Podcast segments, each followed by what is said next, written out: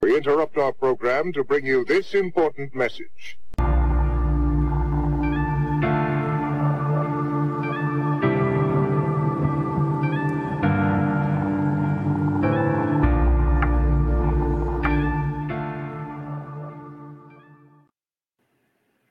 Good morning. Today is Wednesday, January 10th, and I am Scott Schara. I am Grace's dad. And one of the reasons that God allowed Grace's premature death was to save others and wake others up. And uh, waking up, the waking up process has applied to me personally. And that's why this podcast is called Deprogramming with Grace's Dad, because it is the single most important thing I've learned about myself, which is how programmed I am and was and am coming out of.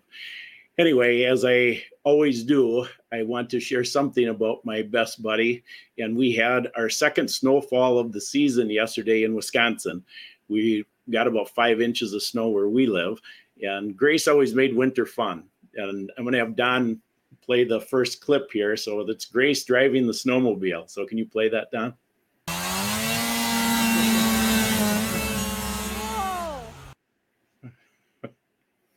she she just had a way about her to make everything fun. And then second, you know, Grace was quite a historian relative to Elvis.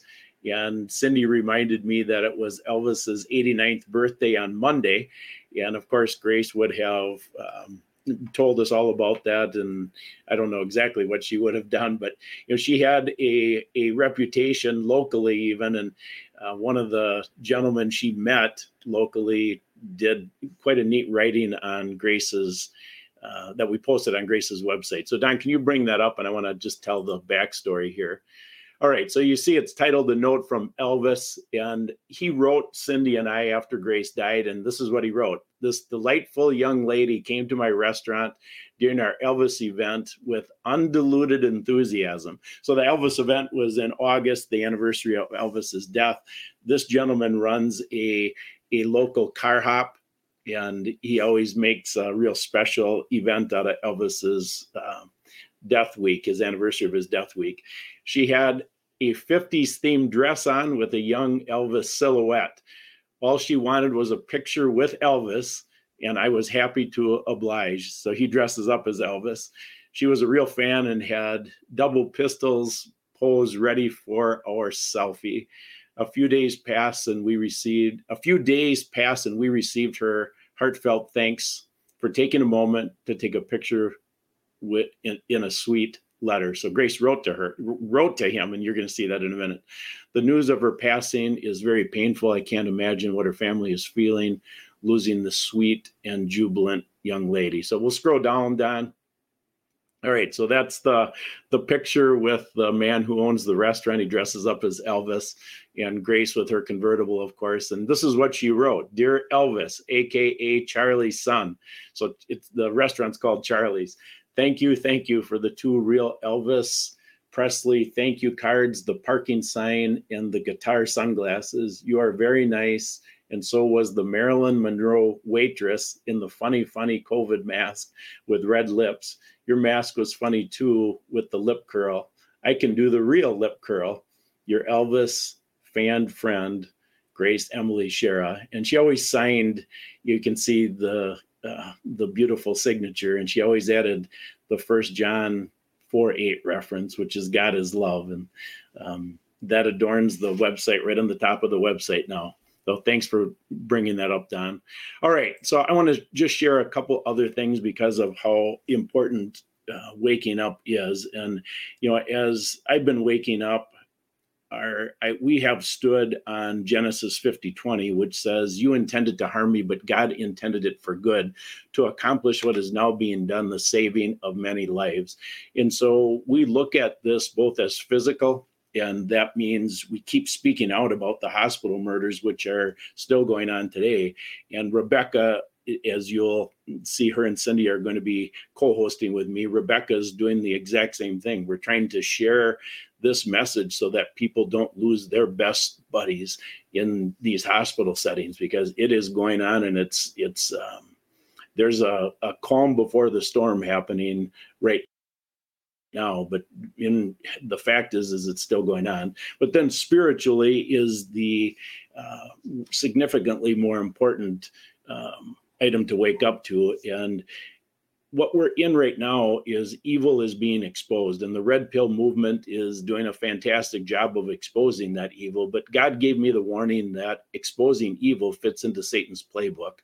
And the red pill movement is chasing knowledge. Satan used that playbook all the way back in the garden in genesis 3 6 with eve. And how it fits into play satan's playbook is that there's another choice. Satan is offering another choice, and he's calling it the Great Awakening. And the Great Awakening is a false prophet that fits into Satan's playbook. So, Don, can you bring up that graphic quick? All right, so this is just graphically what it looks like. Why do I say it's a false prophet? And the reason is is because there's no acknowledgement about how we got here, which is rejecting God. Consequently, there's no call for repentance. So, as believers, we're called to walk outside of the wide roads offered by the world and along the narrow path. And we have a in that in that um, framing, we have a very important program today, and I'm hoping to have more of these types of programs in 2024 with people taking action on the narrow path. So, all of that said, Don, can you bring in Rebecca, Cindy, and Liz, please? Hi, Scott. Hello. Good morning. So Rebecca and Cindy are gonna are co-hosting, as I said. Good morning, Liz. Rebecca, will you do the welcome, please? Okay, welcome everyone. America has now become a third world country with its debt care, and Liz has decided to do something about it. Welcome, Liz. Thank you. Welcome, Liz, too. Well, should I think I need to interrupt right here just because I just enjoy teasing Rebecca, and I don't know if anybody else. Oh, I did. It, I did say wrong. he said we've become a third world country. I tried. I practiced, and it just came out again.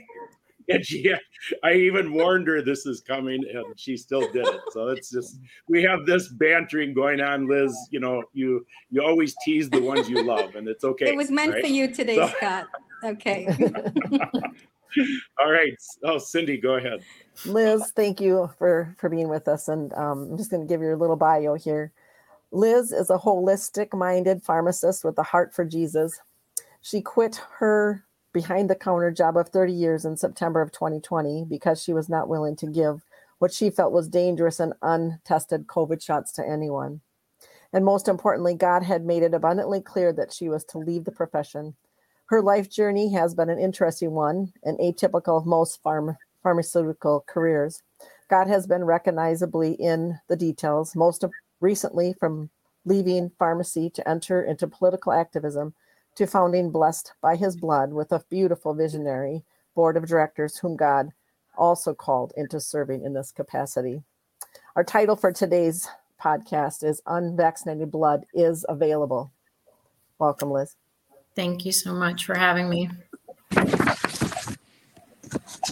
It's great, great to have somebody like you on the podcast. It's fantastic. And this provides an opportunity for everybody who has this concern. All right, go ahead, Rebecca. What is the story behind Blessed by His Blood and what inspired you to embark on this? So, um, and thank thank you guys again for allowing me to share the blessed by his blood story because i do think it's very important. Um, and i also think it's really important when god calls you to do something as you guys are doing that um, we don't say no. So um, blessed by his blood truly was not something on my radar. Um, i i have been a holistically minded pharmacist for for about 23 years now and um, so that was on my radar back when COVID started. Um, I was already thinking alternatives and I was already awake and aware that something wasn't right, something was very wrong. And so I, I had the resources and was doing the research that um, a lot of other people were doing too. Not so many people in the in the medical field, but um, you know, I, I was having other pharmacists call me who knew that I was alternative in in mind, even though I was still behind the counter, and were asking me, you know, what what are you doing? And I was like, I'm not taking the shot, and I'm not. I won't be giving the shot. And that was while I was still working. and then in on September 9th of 2020, I was driving home from work and God just like I know exactly where I was on the highway. He just said, You're out. I mean, he just said those two words. And um, I spent the rest of my drive home really just thinking about it. It was like, it was an absolute. I mean, it was like a direction. And so I got home and I didn't tell my husband, I think God just spoke to me. Um, I, I said instead, I said, I'm, I'm getting really concerned about what's about to be asked of me at work. And my husband, he, he didn't even flinch. He just said, he said, well, you need to quit then and we'll make it work. We'll figure it out. And like, there was no assessing finances. There was no anything like that. And so I gave, I gave my two weeks notice. Um, that was on a Tuesday and on Friday I gave my two weeks notice and then and then I was I was done. And I thought, well, you know, I'm I behind the scenes on my off days, I had already been working and helping people exit the big pharma lifestyle, uh, like as a as kind of just a, a gift mostly for people. and I thought, okay, well, I'm just going to make this a this will be my profession. You know, I'll use what I know in pharmacy to help people um, navigate the medical system, exit the medical system whenever available, use alternative products, whatever that looks like. Um, I, that's what I'm going to do. And so I really dove into that very quickly. And I was like, I'm going to work, I'll work 50, 60, 70 hours a week. I know I won't make what I was making as a pharmacist, but I'll be serious about this. And then in January of 21, so, you know, just like four or five months later, um, when I woke up first thing in the morning, every morning I have a little bit of quiet time with God. Um, the first thing he said was, if you have no country, you'll have no business. And so, was, okay, what do you want me to do? you know, and so um, I just kind of prayed on that and mulled over what what exactly that meant, the way he was saying it. And I ended up taking a constitution class and then um, ended, and then took a biblical citizenship class and then started teaching biblical, biblical citizenship um, kind of semesters it's an eight series eight series class and i thought well this is where god wants me um, you know i'll grow my business and i'll teach these biblical citizenships because we as christians have got to step forward and we've been miseducated so we're supposed to you know go along to get along and all the things and it's completely false we're supposed to stand and we're supposed to be active in all aspects of the world. And in the process of teaching biblical citizenship classes, um, I found out that there was no um, precinct chair in the precinct that I live in, and nor had there ever been that I could tell. And so I ended up getting directly involved with our local politics there. Um, and that's been a, an enormous learning curve um, kind of peeling back the the curtain and seeing what's going on, what goes on behind the scenes, and it's not pretty, by the way. So, but anyway, and so you know, I, am my life is very full. You know, are doing all of those things, and I do live on a farm, and we have dairy cows and and other things too. And I thought, okay, God has my plate full, and this is where I'm at, where I'm at. And then in May of 21, um, he's he uh, i woke up early one morning i hadn't even rolled out of bed and i was just laying there for just a second and like clear as day he said i need for you to preserve the blood mm-hmm. and i said to myself i was like i know what that means and i've quit my job to preserve the blood i've been kicked off twitter to preserve the blood i've done you know i've, I've done all these things um, i've let people know over and over again don't do this. We need to preserve the blood. You know, God's name is written in our D in our very DNA, and how how important that is that that not get disrupted. We're created in His likeness and image, and so from May until September, I thought, okay, I'm here for the person that's going to do this. You know, I'll be their I'll be their workhorse, their soldier, their right hand man, yeah. their their boots on the ground, that kind of thing and um, just waiting, you know, and like really watching for for who was going to do it. And um, finally, in September of 21, you know, God and I are having this friendly dialogue. And i and i said i said god why is nobody doing this? And i was kind of like frustrated when i said it. I said why is nobody doing this? And like he slapped me basically and he's like gentle slap. And he was like because you're not. And and it really like he said it so fast. You know i didn't even have that sentence out of my mouth and he said it and i was like okay. I was like i do not understand. I said i don't i don't have funding. I mean we've i've quit my job. You know we're working on on much much less income in our household. I don't have a huge following. I don't have a face for you know i don't have I don't have the things that you would start to do something this big. And I, I, don't even have the background in blood. You know, I have the background in in medication, but I don't have the background in blood. And God said, He said, if I wanted one of those people who had those things, it would be about them mm-hmm. not, and not about what was being done and he said at, at the, he said i need you to do this and he said everybody else is too much you're just enough.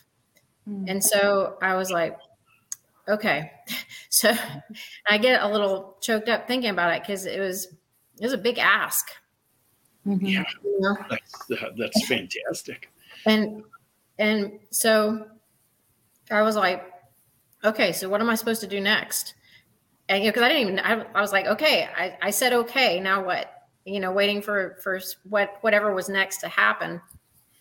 And so I reached out to I I was I was on a chat group with about 250 people, and I said, I'm about to do this thing, and would anybody like to help me? I said, I don't know what it's going to look like, but this is what I'm going to do. And I had seven people step forward out of that group of 250 and um, that became my board of directors. And we said, you know, we had our first meeting, and they're like, "So, what are we going to do?" And I was like, "I don't know. I'm going to wait until God tells me exactly what this is supposed to look like." and I went to a in November of 21. I went to a Weston A. Price conference. I don't know if you're familiar with that mm-hmm. organization. I went to a Weston A. Price conference and um, on the second day, um, I came in a little bit late, and I so I missed the first session. And I thought, well, I'm just going to go into the exhibitor hall and walk around and wait for that first session to end. And um, I ended up missing the entire morning because God just basically gave me a download on exactly how it was going to be, and you know, some some kind of what I'll call oddities are. It was um, I'm in Texas. It was it was to be based out of Minnesota. Um, we were to be a cooperative. It was very clear we were not to be a 501c3. Um, and um, he just he told me kind of exactly how it was going to look and how we were going to do it. So um, I went back to the to my board and I was like, okay, this is what it's going to be. This is the name of the organization.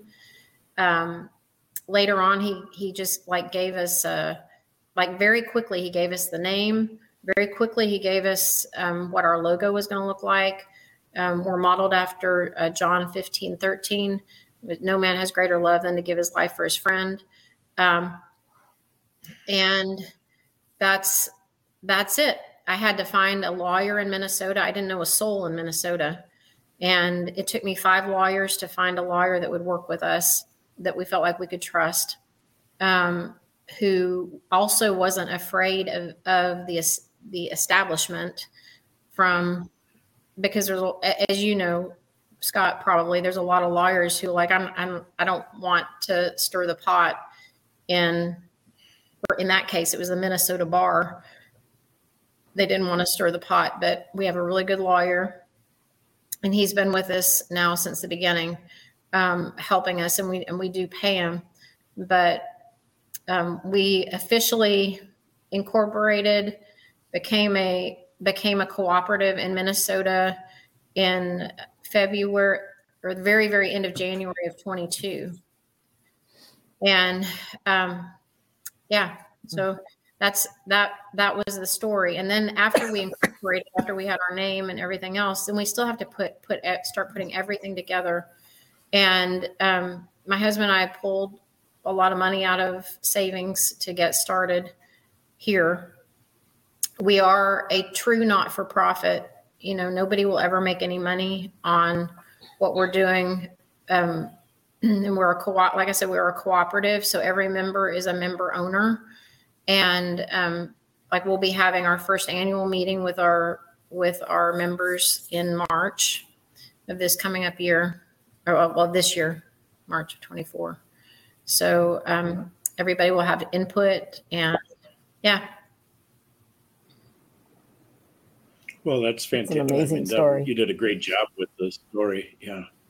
Uh, Cindy has had the benefit of um, working with a local lady who, from a, a couple who's become our friends. She received the jab, and the reason she took the jab was so she could cross the Canadian border to visit her family. And ultimately, she had um, she's got lots of issues relative to that. So Cindy took her to a local um, individual who reads blood, and you know this is this is a big deal. This idea, people think, well, you know, what's the big deal? Well, this is a big deal, and you know, Cindy was able to take a couple of pictures of this vaccinated blood. We're going to put those on the screen right now so people can see what's going on, and then Cindy's going to describe these pictures. So go ahead, Cindy. So this lady that I took in, as Scott mentioned, she got um, a vaccine, but she also, uh, which I'm not even going to call vaccine, she got one jab and one booster. And this was on the initial visit. She was having major memory problems, very confused, um, lots of anxiety. And so when I took her in in this first picture, you see how the blood is very coagulated. I mean, it the cells were just so sticky and on top of each other, so that the oxygen couldn't even get in between the cells, and which um, we were told is is and was part of why she was just so um, mentally um, drained and just could not even just do simple tasks, remembering her name when I was there with her. Um, she could not even write her name on the take-in sheet, which was just it was hard. And I helped her, you know, remember the letters and, and write her name. And so then you see the stacking of the cells there in that first picture, along with a fiber. Um, and then there was also just uh, to the right of the fiber, you can see some of the um, the gel, I believe, is what um, that was signifying. Her blood also had, and this one of these pictures does not show up but she had pieces of graphene in her blood. Um, and then um, on the right, what just just really hit me hard when I saw it. And you can't really see the antenna very clearly, but at the top of that, it's a nanotechnology there. It looks like a little spaceship. It has a tiny antenna at the very top. And she had several of these in her blood that day. Um, it, I just, I, I couldn't believe what I saw. And so when I had the picture um, visibly to show her husband, because he had asked me to take her in, um, he he couldn't believe it either. Um, and so they have been doing a lot of different detoxing things to try and help clean out that blood. But I I just was taken back to even think that just one jab and one booster would already destroy the t- integrity of her blood. Yeah. So it was was just amazing. Um, Liz, now- do you have any comments about those pictures? I'm just curious as to your thoughts. Well, I I've been following several people who do um, the dark field microscopy and live blood analysis, and that is unfortunately it's um, pretty typical of what is seen. So it's not surprising. And you know, we've had so many people say or or, or ask the question. They're like, "Well, what about shedding?" And I think what people forget is there is a difference between shedding the shedding of spike proteins, which we know happens, and the mRNA. The mRNA doesn't shed as, as best as we can tell. That part is that doesn't shed, but the but the spike proteins do. And our goal ultimately was to protect the mRNA, which is the the, the thing that's doing the DNA mutations in, in people's bodies. So Wow. I did have my blood also scanned um, after I saw this lady's blood, and I had some graphene in my blood.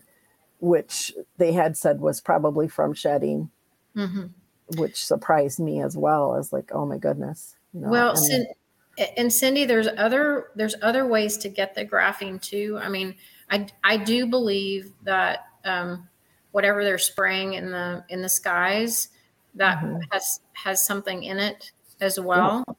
Um, and you know they're they are looking at other things too. So like if you've ever had lidocaine injections at the dentist's office or things like that, there's now things in those types of injections and even you know it makes me sick to even think about it but there to date we've not seen anything indicating that there's mrna but there are all kinds of things that they're putting in all of these biologics which are the the biologic medications they're the high dollar medications that are injected and people take them so willingly thinking oh this will be a fix to whatever is wrong with me and when you think about how you have, you know, one out of every four or five people has an autoimmune disorder, and ev- almost every single one of those autoimmune disorders has um, an injectable product as a as a cure or mediator. Yeah. Then they're getting injected with who knows what is actually in the product, right? so that's one of the reasons our um, we have on our membership our membership is is referral only or you know we're happy to take a phone call and talk to people and um, kind of kind of walk through their story um, you know and certainly people can lie but um, we have we've had some really beautiful conversations and we've we've yet to come up with somebody who who we felt like was lying about what was going on. But in part of our in our membership application we do ask lots of questions and that's one of the questions is, is like are you taking any injectable products right now? And if so what are they? And if that's the case then we make the determination that maybe they should be a recipient only because we don't know what we don't know. And we don't want we don't want to affect somebody else with accidentally you know? So we're we really do try to err on the side of caution um, and and our recipients are very valuable to us the recipient onlys. They're still very valuable to us because they can still spread our message and and help us grow um, our organization and we are we will always be there for them you know to to help find blood for them You know, we should, just because you started that conversation, Liz, Rebecca, can you go to the sixth question so that Liz can finish that conversation because it's good. Yeah. Uh, so Liz, walk us through the process and of getting the blood. How do you get the blood, and what states is this service available? So um, we are nationwide, but and our um, our availability and and doability is very dependent upon finding donors and mem- well members for our organization. And we've had some some truly blessing donors who have driven as far as like three and four hours to go donate to for our, for our members. I mean, it's it's it's remarkable. Um, we are we we're looking for grants, but grants are not easy um, for for what we're doing because, as you can imagine, um, where where does grant money come from? Well, it comes from government, and so we don't even go there, or it can come from very, very, very wealthy philanthropists.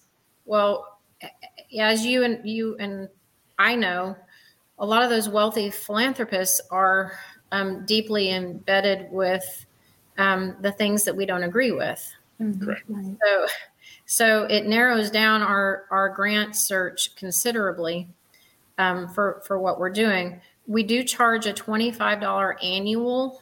It's not it's not monthly. It's a twenty five dollar annual membership, and kids under eighteen are free. So it's we feel like we're beyond reasonable for the amount of work that we put in. I mean, every every um, recipient case, I can't tell you how many hours gets um, gets used and and it's all volunteer hours. It's usually um, our membership coordinator Kim, who you've talked to, Scott. Um, yes. She's a retired nurse, and um, myself, and we're trying to get a few more people helping. But I mean, sometimes some of these cases can take 20 or 30 hours to work on. And we're, again, we're not getting paid to do this. Um, we're doing this out of the love of, of preserving the blood. But after. When you, when you say 20 to 30 hours to work on, you mean somebody needs blood for a surgery and then you have to do a case workup to to figure out how you're going to pull this off is that what you mean it's yeah it, well it's it's very interesting and and we have learned so much about um, the blood donation system what that looks like um, and it looks different everywhere.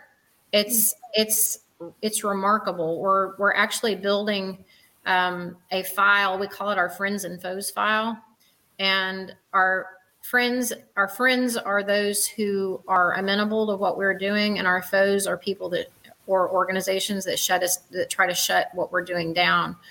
And um, they those may be individual doctors they could be hospitals um, they could be um, blood donation centers. And if even we have one of those because it takes all three of those to run a or or to facilitate a directed donation to a recipient right?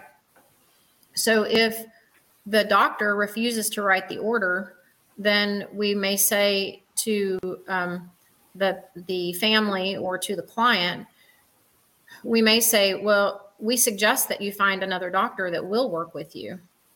You know, number two, are you working in an area with a blood donation center that will honor the request? And this is where it gets crazy because what we're talking about are corporate entities.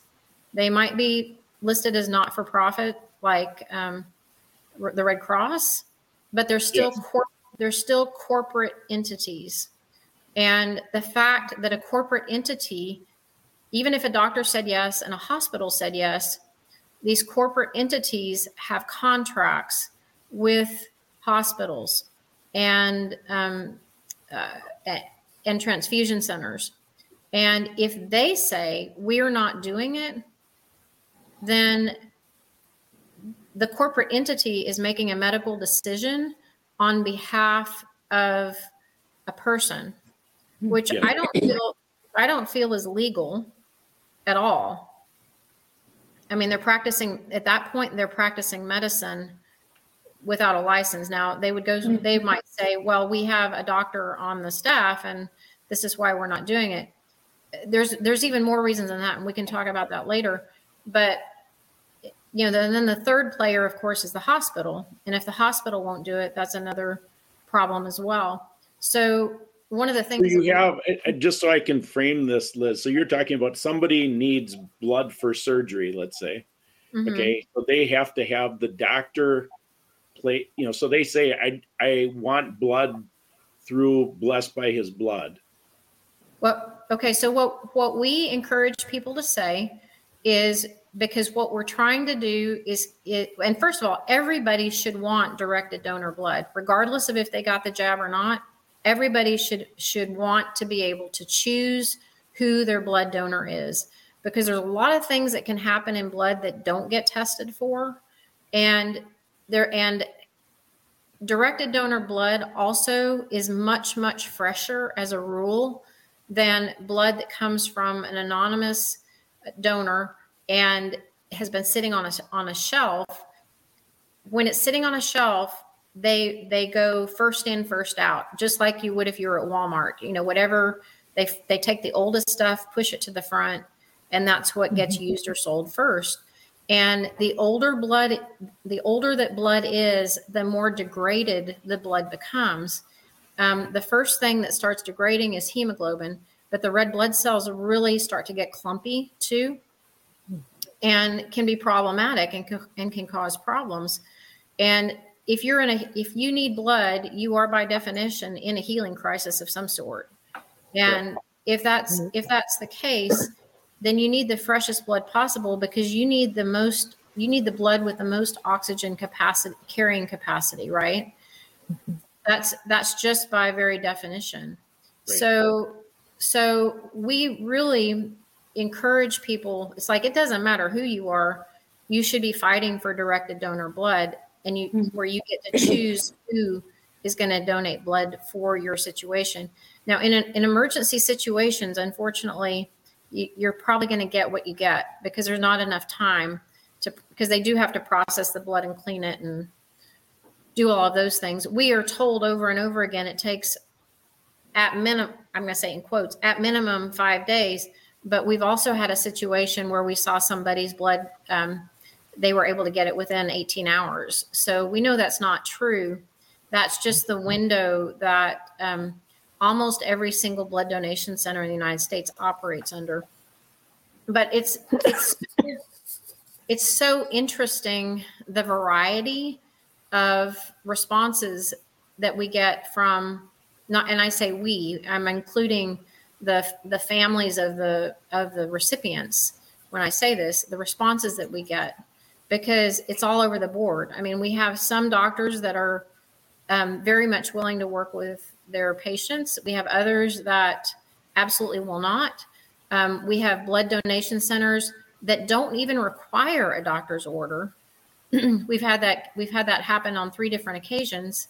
And then but the vast majority you must have a doctor's order for in order to make this happen. So you're requesting, as a patient, you're requesting directed donor blood. The doctor then places the order or doesn't, then you fire the doctor, but ultimately you get a doctor to place the order.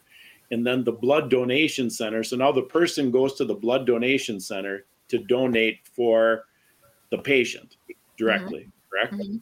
All right, so then, but before that, you're checking out whether the hospital's going to go along with this because otherwise it's all a waste of time, right? Right. We have all of all of this. I mean, it is a it is a puzzle piece. I mean, like like there are lots of puzzle pieces that have to fit together in order in order for it to work. And you know, we've we've been up and running officially since since May, and we've to date we've done in situ in the situations where we were able to actively help somebody, where where the puzzle pieces came together, or or we had enough and we had enough time because we get a lot of people who call us at the very last minute like they need blood like yesterday. And it's like we need more time than that. I mean the blood system needs more time than that so it's it doesn't it doesn't work like that. That's why having a plan is so important. And it's no different than a living will in my opinion. It's like you need to have you need to know exactly what your plan is going to be because nobody you know unless you have um, a blood dyscrasia that requires a, tr- a normal transfusion like monthly or something nobody plans to have transfusions. And and so it's something that you've just got you've got to say well worst case scenario scenario where am i going to get the blood from Yeah, No, that makes that makes sense. We're going to actually come back to the planning piece of this in a in a bit, but let's go back to Cindy. Um, let's get into the the Texas State Senate situation. Um, Don, I'm going to have you play that Texas State Senate clip in just a minute. But Liz, we've heard that there's some obstacles that you've kind of run across, and I take it that this clip is going to give us a, a taste of what that is. And so we'd like you to explain what actually happened with this after Don Yeah. plays the clip. okay it, Don's going to play the clip quick. oh, oh first okay Yeah. Yeah. okay Ms. James. Good morning, Madam Chair and committee members. Thank you for allowing me to speak. My name is Liz James, and I'm a pharmacist and the CEO of Blessed by His Blood, and I am representing this volunteer cooperative and myself, and I speak on behalf of Senate Bill 1584. Over the last three years, there's been growing concern over the devolution of the quality of blood supply in our country, as well as the continued erosion of medical freedom in small and large ways. Autologous and directed do- donor blood allows for an increased measure of quality and safety, and its availability gives the patient greater personal authority over what is being in- introduced into his or her body. While autologous and directed donor blood donations have been available and utilized for decades in the healthcare system, it has become increasingly difficult to ensure that a blood recipient's desire to, to receive known donor status blood is actually achieved. Most frequently, this basic patient right is being refused at point of service at hospitals, clinics, and blood donation centers, despite the decades old designated donor practice for our country. The doctor writing the designated donor order is practicing medicine within his or her scope of practice. Autologous and directed donor blood is safe, legal, and has a decades long history of prior use. The 14th Amendment of the Constitution, Section 1, which provides protection of the person's life, liberty, and property and due process of law, is being violated, as is the Patient Self Determination Act of 1990, which affirms the common law right of self determination as guaranteed by the 14th Amendment of the United States Constitution. The United States Commission on International Freedom, Religious Freedom protects a person's right to freedom of thought, conscience, and religion or belief. Please vote in support of Senate Bill 1584. Thank you so much. Thank you, Ms. James, uh, for your testimony. Any questions? So Liz, Before what we was, jump in, Cindy, I just want to comment Oh. because Liz, I cut this off there because of it.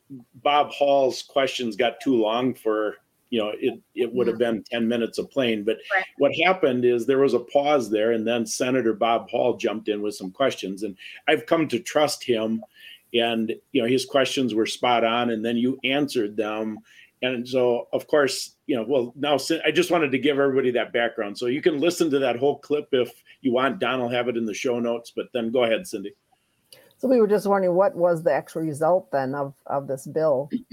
Well, so the story behind the story on that, um, in in January of 23, again, God, um, He stirred my pot, and he, I, I woke up. I woke up one morning, and He said, "I need for you to go to Austin and get in front of the and, and get in front of the of the problem," and I was like, "Okay, what does that mean?" you know, and and so. Um, as it as it became clear i was like okay we need what we what he's asking me to do was to create legislation to preserve what already is in existence and it was so interesting because god asked me to do that in january and in march carter blood care which is the largest blood donation center in North Texas, and they serve over 200 hospitals and transfusion centers and are contracted with them. And, and understand when there's a contract, that's where they have to get blood from. They can't go outside their contract. Um, but Carter posted on their website that they were no longer honoring um, directed donations as as of um, I think it was April 14th last year. So, they were making they were making law. Correct? They were going around the law and making their own law. correct. They're yeah, and practicing medicine, in my opinion. So so we found out about this, and then you saw the two little girls that were one was sitting on either side of me in in that video and both of those little girls actually testified and i would really encourage everybody to go and listen to that full testimony because it really is heartbreaking. Both of those little girls uh, have beta thalassemia major and require blood transfusions every single month Oh in order for them to survive. And their hematologist early on, um, this has been going on since they were babies because this is a genetic thing. Um, their hematologist told their mom that their best chance of living a full productive life was to have directed donors. So their mom went out and and you know put put a, a social media request out. This was years ago, and I think one of the girls has 20 donors and the other one has 15. And these people have been giving selflessly for as long as the girls have been alive almost. and they wrote and they rotate donations and the result is the girls have been living completely normal lives well they live in the carter blood care vicinity and every single children's hospital in our area is contracted with carter and um, what happened is when they shut it down, when they shut directed donors down, they made no exceptions. They didn't care what the hematologist said. They didn't care what that the letter had been written by the hematologist saying it was a matter of, of quality of life for these kids. And um, they subsequently, because they can't they can't not have blood donations. And with with that type of blood donation lifestyle, um, a lot of these people end up on medication as well that's very, very expensive and has many side effects. Um, the poor blood that they get causes iron buildup in the body, and you have to have a medication to mediate that.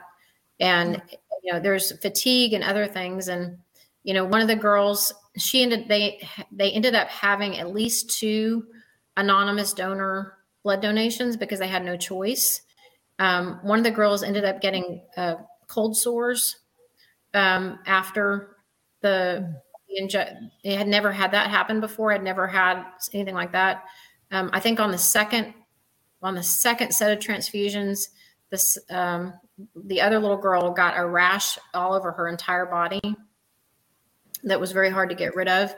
Um, this is an ongoing um, problem, and I'm not at liberty to to talk about what's going on right now. But it's that was that was probably it was probably one of the most evil things that I have come across in terms of just flat out saying no to to a family like this who had everything in place.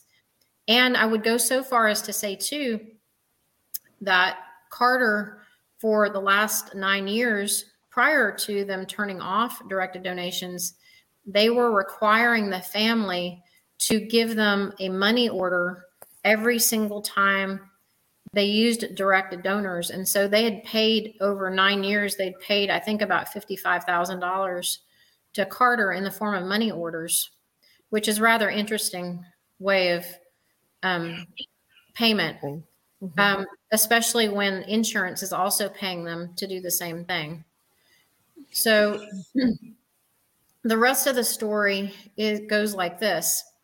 Um, the way a bill works is it first has to be authored, and that was Senator Bob Hall. He was my hero, and um, he I went to him with the bill I had written, and he ended up authoring that bill. Um, we passed in that Senate hearing you heard that was um, the health the health committee.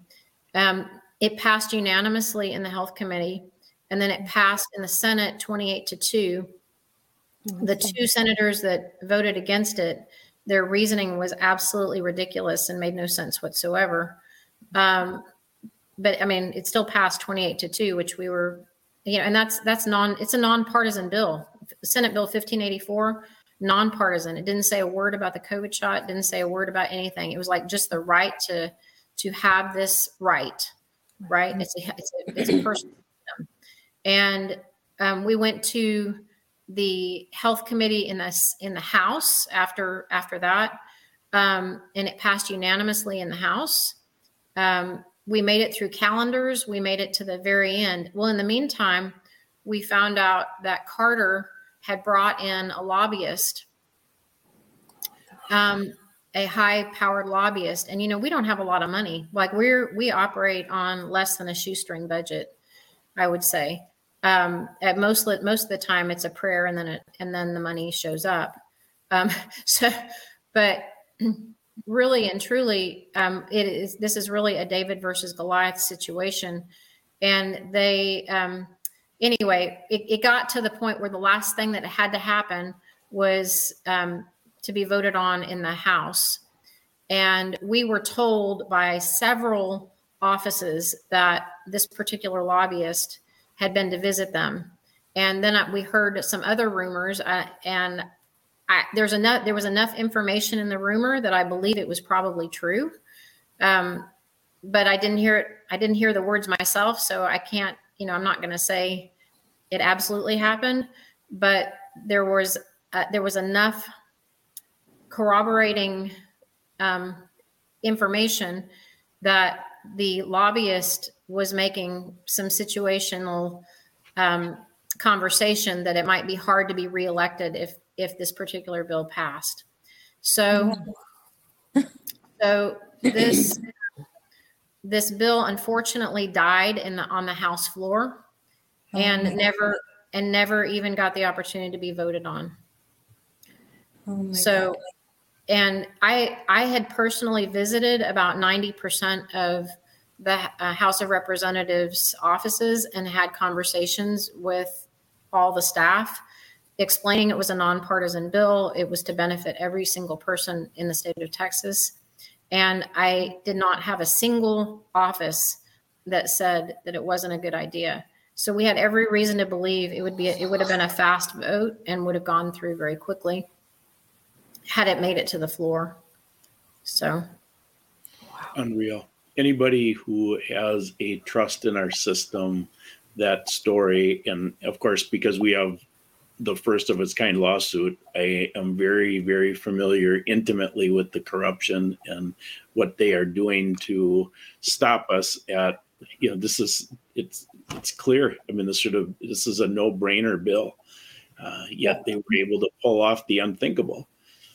it, Scott, it's it's really interesting because, like I said, we've learned so much about the blood industry, and here's one of the things the the blood industry is a multi-billion dollar industry. And it runs and there are blood brokers and it runs on the altruism of people who donate. And so so we were like why would they turn off directed donors when at a time when they're saying we need blood we need blood because when you take out the directed donor or like if you have a directed donor that means that they can't take that blood and possibly sell it Mhm. because it has because it has an endpoint already in sight. And when you have high value blood because because they do um, they do look at blood and say this is a high value blood. This is low value blood that kind of thing. And um, a lot of blood gets sold overseas and a lot of blood gets sold to the pharmaceutical industry to make their biologics. And even like it, it goes so far as to think about the human like human albumin is in botox. Um, so it's even in the in things that you don't even think about. And there's a lot of money that is made. I mean the the carter blood center ceo he makes probably $650000 a year um, that's a lot of money Yeah, yeah, That's It's- right. It's, but we, one of our advisory board members, um, he was a regional director for a large blood bank in Oklahoma and Arizona. And he told us a lot of information that we were just like, we sat there and listened with our jaws dropped. And he said, here's the thing. He's like, when they do a blood, a blood drive, only about 20% of that blood actually stays in the community. The rest of it is taken and sold. Wow. So it's truly the love of money is the root of all evil, and here, here you see it again in something that you'd you'd think uh, it's not it's not like that in the blood bank industry, but it is. Uh, Rebecca, let's move on to the next question. Number four. Oh, I'm sorry. Yeah, that's okay. Okay, there are a couple other organizations that are doing the same thing. What sets you apart from them? Um, I I would say, well, and first of all, kudos to, to those that are that are trying to do something out there. Um, we we are what makes us different. We are a faith based organization. Um, we will accept anybody from any faith, but they just need to understand that our faith is belongs to Jesus Christ, and and so there's that. Um, and as part of that faith, in addition to filling out, we have a robust membership application where we do ask a lot of questions. I mean, we ask about intimate part, you know, if, if you've had an intimate partner with somebody um, who did get the shot, it, that moves that person to recipient only status. It won't stop them, you know, if they chose not to get the shot shot themselves, we are not penalizing them for that, but we will we will just make them a recipient only because again, we don't know what we don't know in terms of what has been passed along person to person. Um, and the same with the injectable medications, monoclonal antibodies, things like that. Um, we also, at the end of the questionnaire, the, the last thing we have people do is sign a covenant with God. And that's their copy to keep, but we also keep a copy on hand. And and the covenant is that everything I've said is true. So, you know, if somebody's lying and they sign a covenant with God, and, and a covenant um, with God is is the most powerful binding thing out there. Um, so, you know, I feel sorry for the person that is not that dishonors that if that if that ever came to pass. Um, we also are um, a co-op model, and we are not for profit. So the other organizations um, are for profit, uh, um, and that's you know that's and that's okay. You know, it's just something to think about. Um, the cooperative um, type of business means that every member has a, has a say and they have an opportunity to um, step in and help if they want to help too that kind of thing um, liz who is your your membership director i forgot her first name kim kim okay so uh, just interesting um, sidebar relative to the timing of getting Liz on the show. Uh, I was on Grace's website. I had put a urgent tab for unvaccinated blood way back when we started the website because I thought this is a big deal. People aren't paying attention to it, and I had.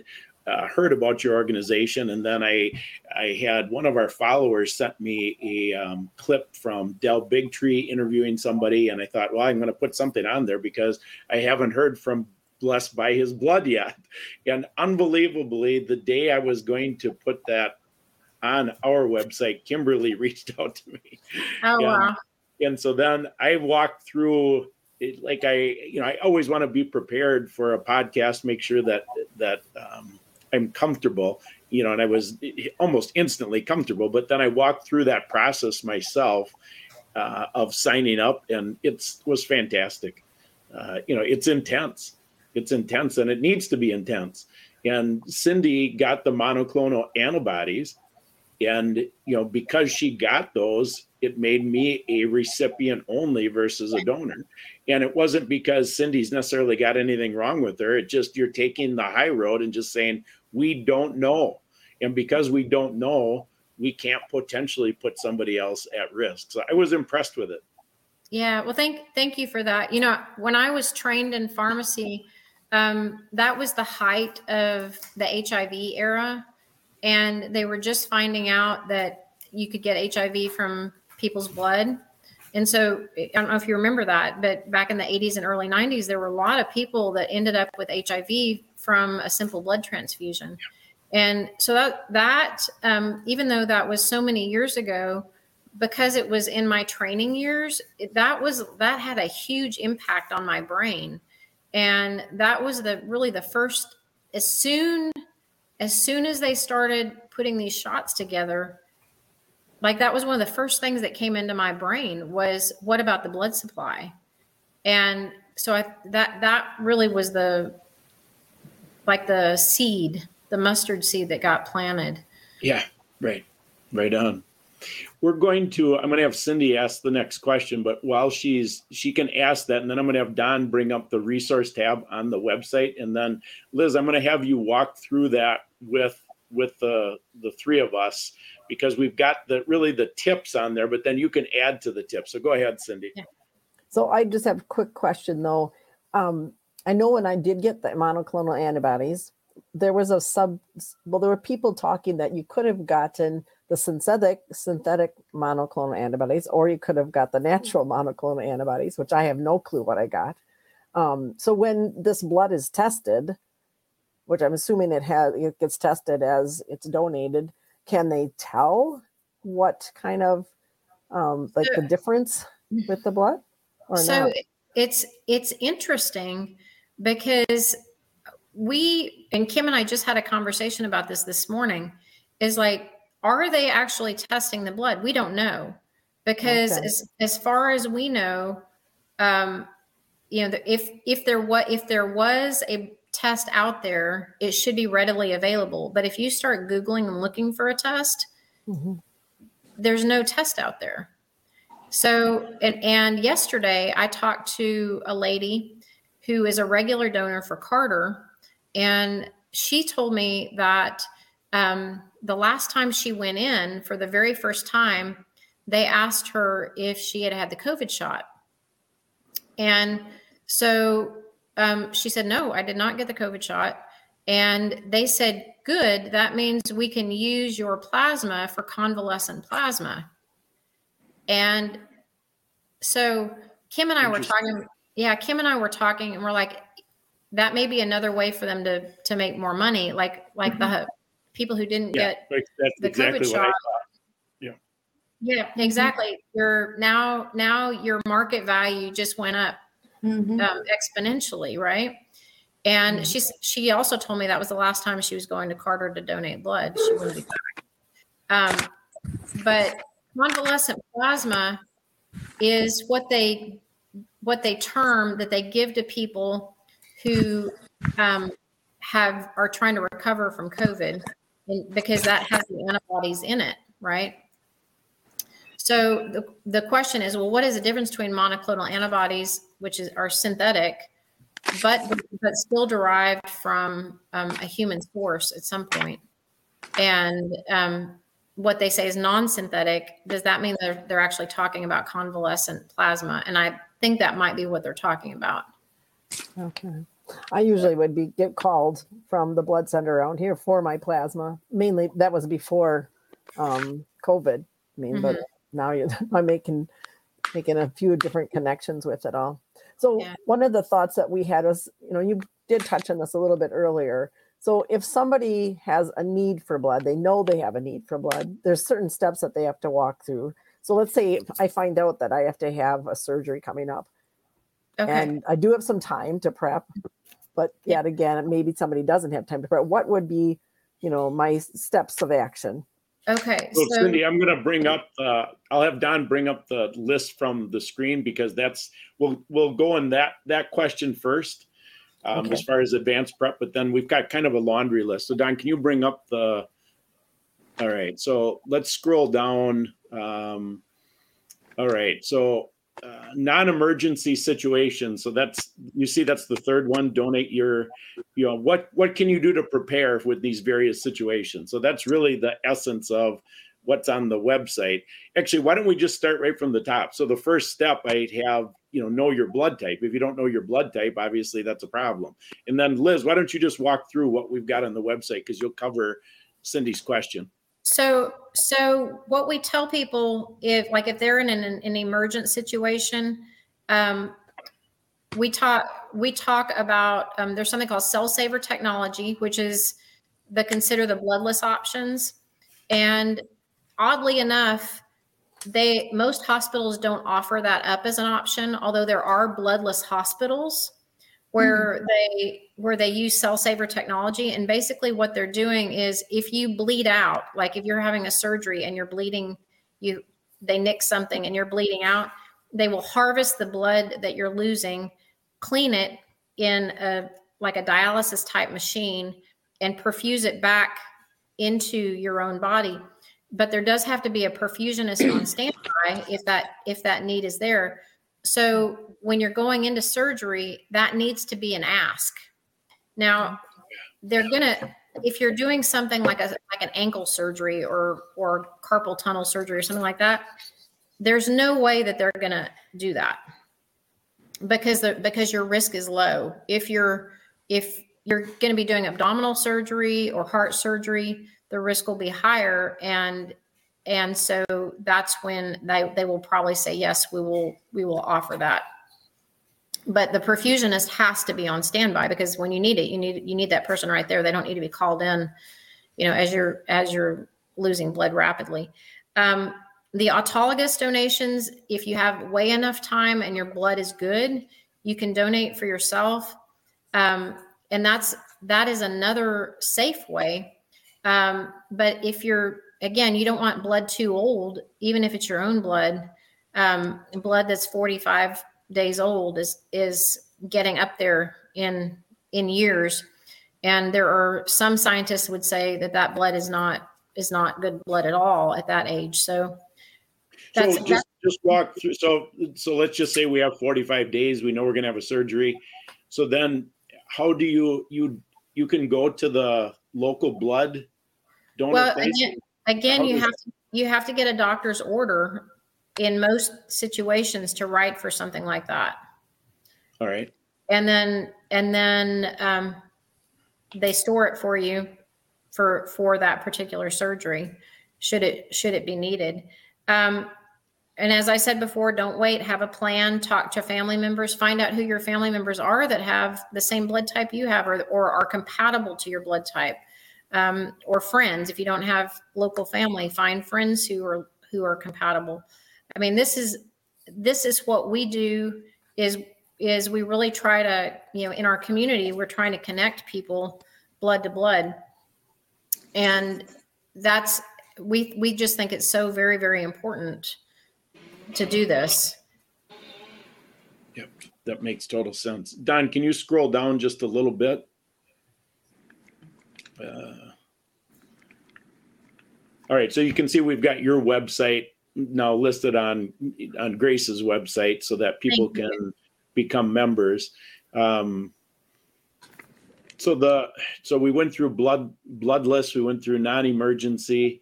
Um, you know, having people have their blood type ahead of time is pretty is fairly important. You see, we've got the link for that. Any other comments regarding what we have on the website or other things that we should put on it, Liz?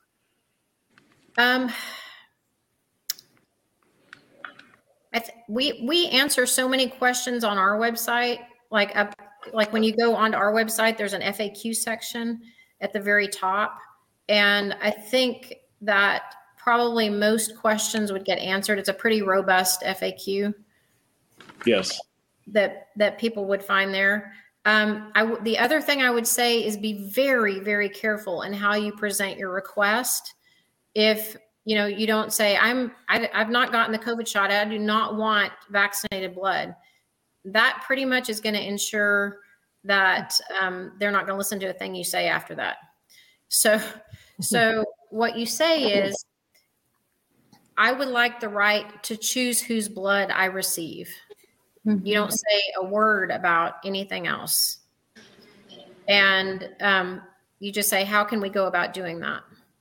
And take it from there. If a doctor says, oh, that's not necessary, or he downplays your need, um, you probably need to find another doctor. Got it. That makes total sense. Yeah. Um, all right, let's go back to then. Uh, Cindy, you've got the final question, and then we'll we'll start wrapping up.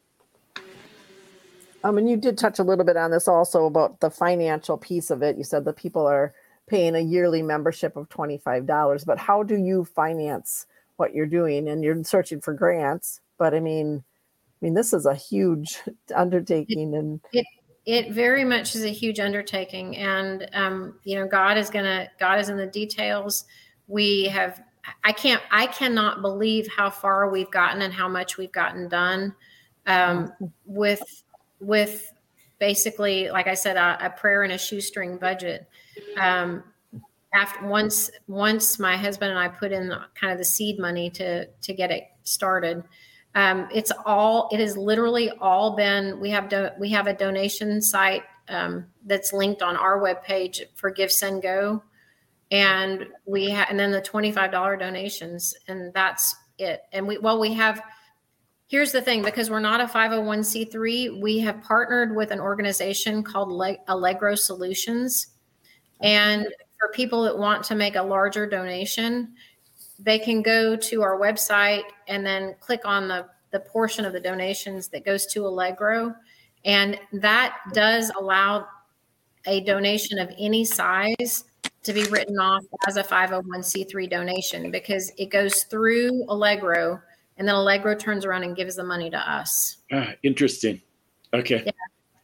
So then, yeah, because a big donor would want to be able to take the deduction on Schedule A of their tax return. Makes sense. Exactly. Yeah, Oh, wow. exactly. So Wow. our so any any donations that come through there uh, through Allegro are are completely tax deductible. So we we we don't get a lot of big donations. Um, we you know when I say big, we we qualify anything over 500 as as um, it is huge. So Wow. Yeah. Yeah. you. Liz, you just did a fantastic job today. Is there anything that we have missed that you would want want to uh, tell the audience?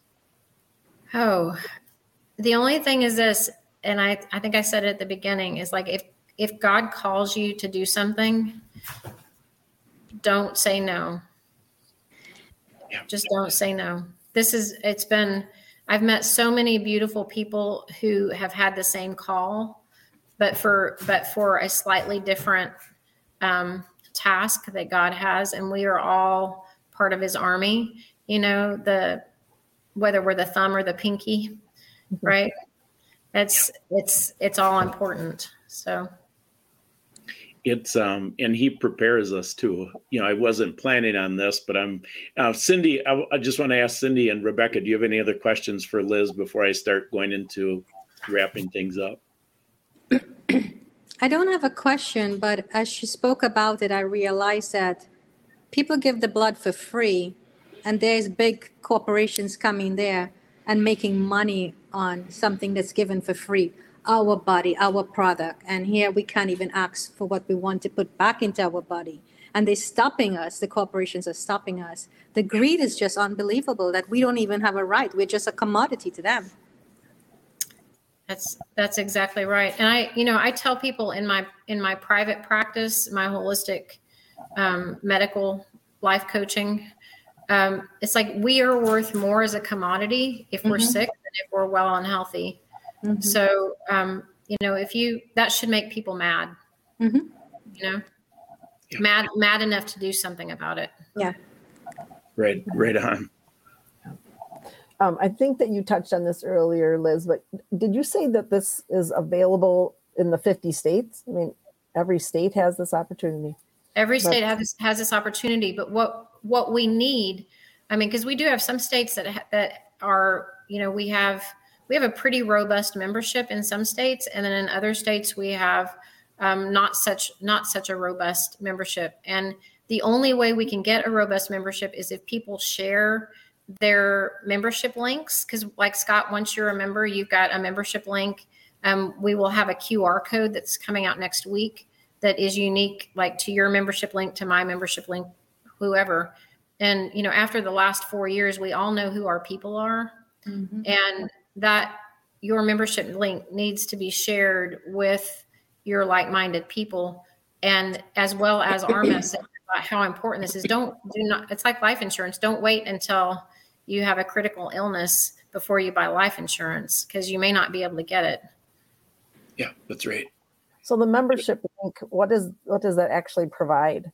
So the membership, what the membership link does is it bypasses, like, so Scott know Scott, say Scott has Don as his friend, right? Super Don. Mhm. And and Don is not yet a member. Well, if Don just went on our website and said, I want to be a member, and you start filling the application out, one of the things we would ask is, can you provide proof of having not gotten the vaccine, whether that was a religious exemption form or something like that? Um, because we are a community of like minded individuals, if Scott had um, given Don his membership link, we would know that Scott knows Don and said, he's my guy. It's okay. Okay. You can vouch for the you can Yeah. vouch for somebody else's status because you know them well enough to vouch for them is basically what Correct. it is. Correct. Correct. Got it. Yeah, makes sense.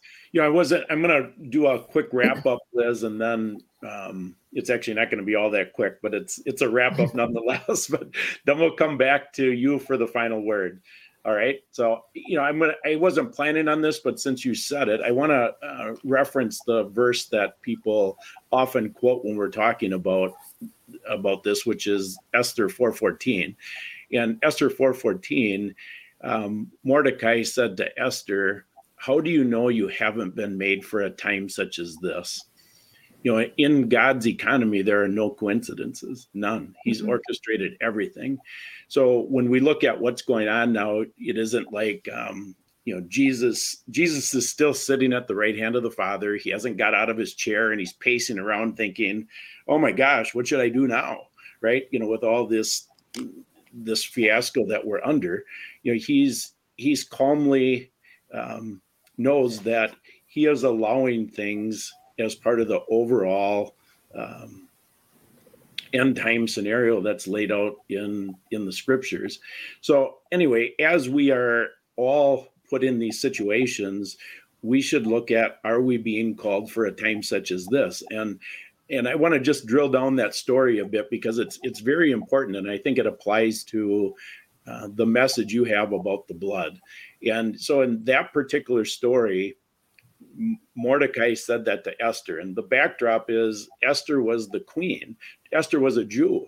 And Esther, I mean, it makes no sense that Esther would be the queen because that just wouldn't happen. But she was the queen. So Mordecai asked her to approach the king because the evil um, lieutenant, Haman, had convinced the king to sign an edict to kill all the Jews. Okay, so so just keep in mind what that would mean. And this is this is where the jews in history they keep there's a, there's always a strategy to wipe out the jews. And what's the reason? Because jesus was a jew he had to come from that bloodline. So if the bloodline is all wiped out the messiah could not come. I mean so that's how big of a story this is. It's it's huge. And so you know mordecai eh, you know i don't know that he understood that piece of it but he knew the jews were going to be wiped out. And so you know now that the king had signed this edict so now we got to get that changed. Mordecai becomes aware of this plan. We got to get this changed. So he says to esther you need to approach the king. And esther reminds mordecai that nobody can approach the king. The king has to approach the person. You can't do that. Otherwise you'll be executed even if i'm the queen and that's when he says, How do you know that you haven't been made for a time such as this? All right. So now Esther steps up to the plate and you know the you know Haman ends up getting executed. I mean it's it's quite a story, but she chose at that point to put her life at risk. And she did what Liz is calling everybody to do who is faced with that situation. And we are in an urgent time. I mean, we are um, we are in the days of Noah. Evil is being called good, good is being called evil, and it is it is an uh, extremely urgent time as it applies to the blood specifically. So that was the Jewish bloodline, but God has already eliminated the you know one of the purposes of the flood. When you think go back to Noah's flood, we had a corruption of the bloodline. Mm-hmm. Okay, that was one of the reasons that God had to send the flood. All right, well, what is the corruption of the bloodline right now? Obviously, this mRNA technology is one step closer to transhumanism. Transhumanism is the ultimate corruption of the bloodline. That's one reason I say that we are in an end time scenario or the end time scenario because it isn't like other times in history. There's a mm-hmm. convergence worldwide of all these factors coming together, and it's it's a big deal. Then the last thing I'd like to say relative to um, COVID. So, I mean, we can say COVID because we don't go on YouTube, but relative to COVID, I see COVID now as a warning. And in Genesis 18, God, uh, Abraham asked God, you know, are you going to, you wouldn't destroy Sodom if um, there was 50 righteous, would you? And And, and God said, No, I wouldn't if you can find 50 righteous. Then, of course, Abraham realizes, Oh my gosh, I think I put the number too high. And so then he goes, you know, 40, 35, 30, you all the way down to 10. And God says, if you can find 10, I won't destroy Sodom. So there was a warning. And ultimately, Sodom was destroyed. And, you know, the warning, I see the warning for us as COVID. COVID woke me up.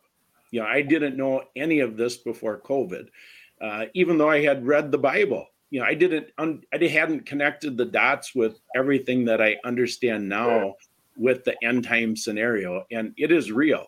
Uh, God has been patient. His judgment is um, on a godless nation. America is overdue, and I think that 2024 promises to be one of the most chaotic in that the world has ever seen.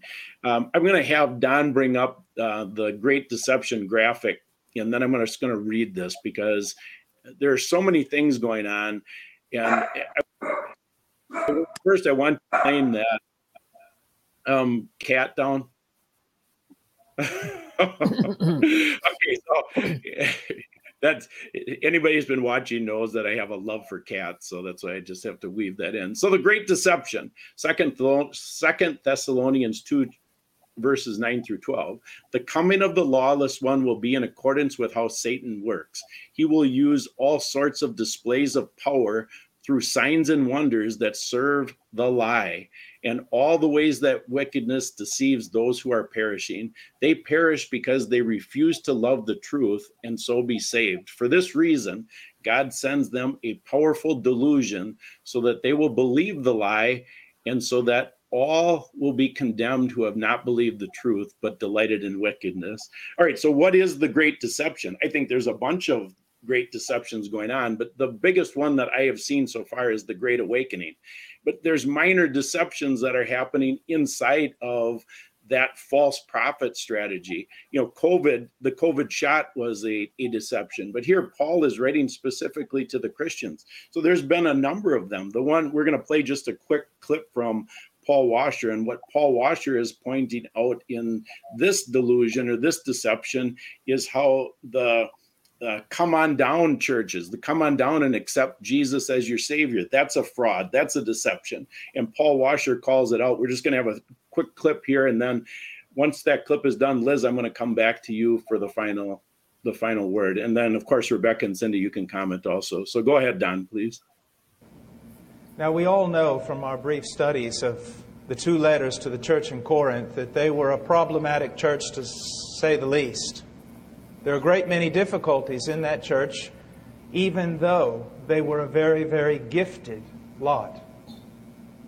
Now we come to the end of almost Paul's writings to the church in Corinth, and he tells them to do something. He doesn't suggest it, he commands it. And he commands it out of a heart of wisdom out of a pastoral heart of love. He looks at this church and realizes that many of the people who associated themselves with Christianity in Corinth, many of the people who confessed Jesus Christ as Lord, were living as though they were not Christians. And so Paul tells them to test themselves, to examine themselves, to see if they truly are. America is a quite unusual country, and we're full of mighty inventions. But a lot of our inventions are not so mighty because we have taken Scripture and created new things in order to suit our lifestyles. And one of the greatest inventions or heresy that's ever come out of the American church is called the doctrine of the carnal Christian. That a person can truly be a believer in Jesus Christ and yet live their entire life in carnality. Look like the world, act like the world, talk like the world, never grow to maturity, never grow to the idea of discipleship and sacrifice and following Christ. They have enough religion to make them respectable, but they are not in the kingdom of heaven. I know of one famous evangelist, if I were to mention his name, you'd all know him. He said, if even 5% of all the people who've made professions of faith in my conference or my crusades have been saved, I will be pleased. The problem is, why doesn't he tell them that? So many people. Do you realize that today, if we had enough money, we could rent out the greatest halls in Las Vegas? We could promote this thing just right. We could make it all look like a circus or a Six Flags over Jesus. We could advertise. We could be so slick. We could get the great majority of this, this population into that building and we could manipulate them enough, telling them exactly what they want to hear and just adding the name of Jesus on the end of it and get this whole town converted, but it wouldn't be changed. And that's what's gone on. And that is the reason for the demise of evangelical Christianity in America. We must return to a biblical gospel of God as God. Holy and righteous is He. Loving, a doctrine of man born in sin, radically depraved. Every one of us could make Hitler look like a choir boy if it were not for the grace of God restraining us. So COVID was a call for what? It was a call for repentance. It wasn't a call to get your medical directives documents just perfect, to make sure you have unvaccinated blood all lined up, uh, to uh, make sure you get your detox strategy. That wasn't what it's about. It's a call to repentance. And that last warning that God has given us, I am taking seriously. And I want 2024 to be our commitment to that call for repentance. So, Liz, the final word. Oh gosh. Um,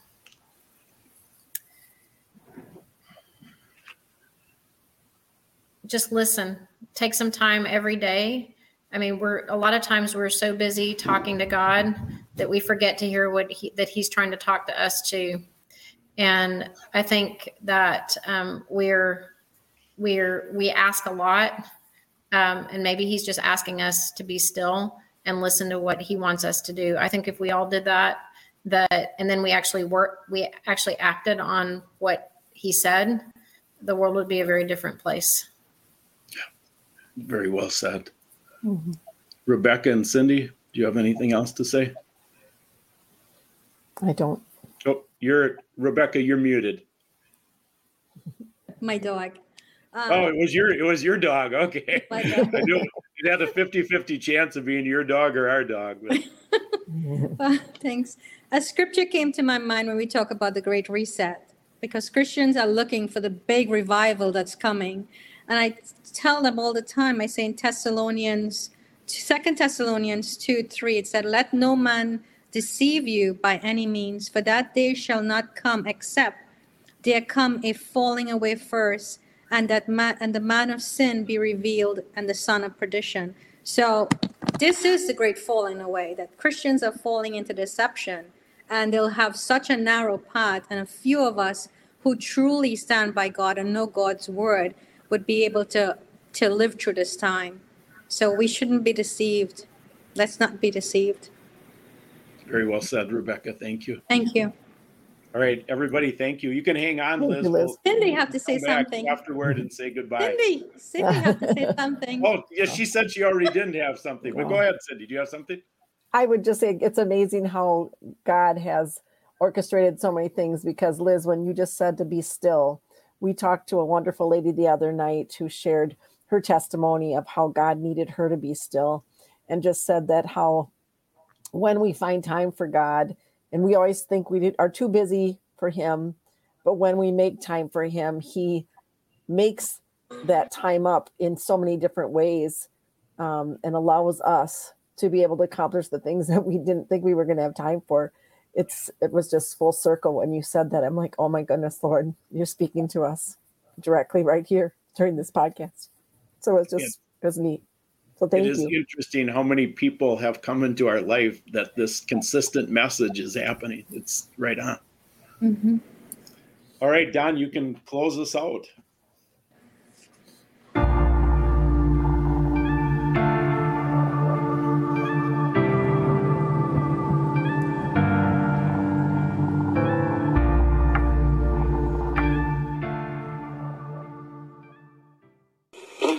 For further details. We return you now to your regularly scheduled program.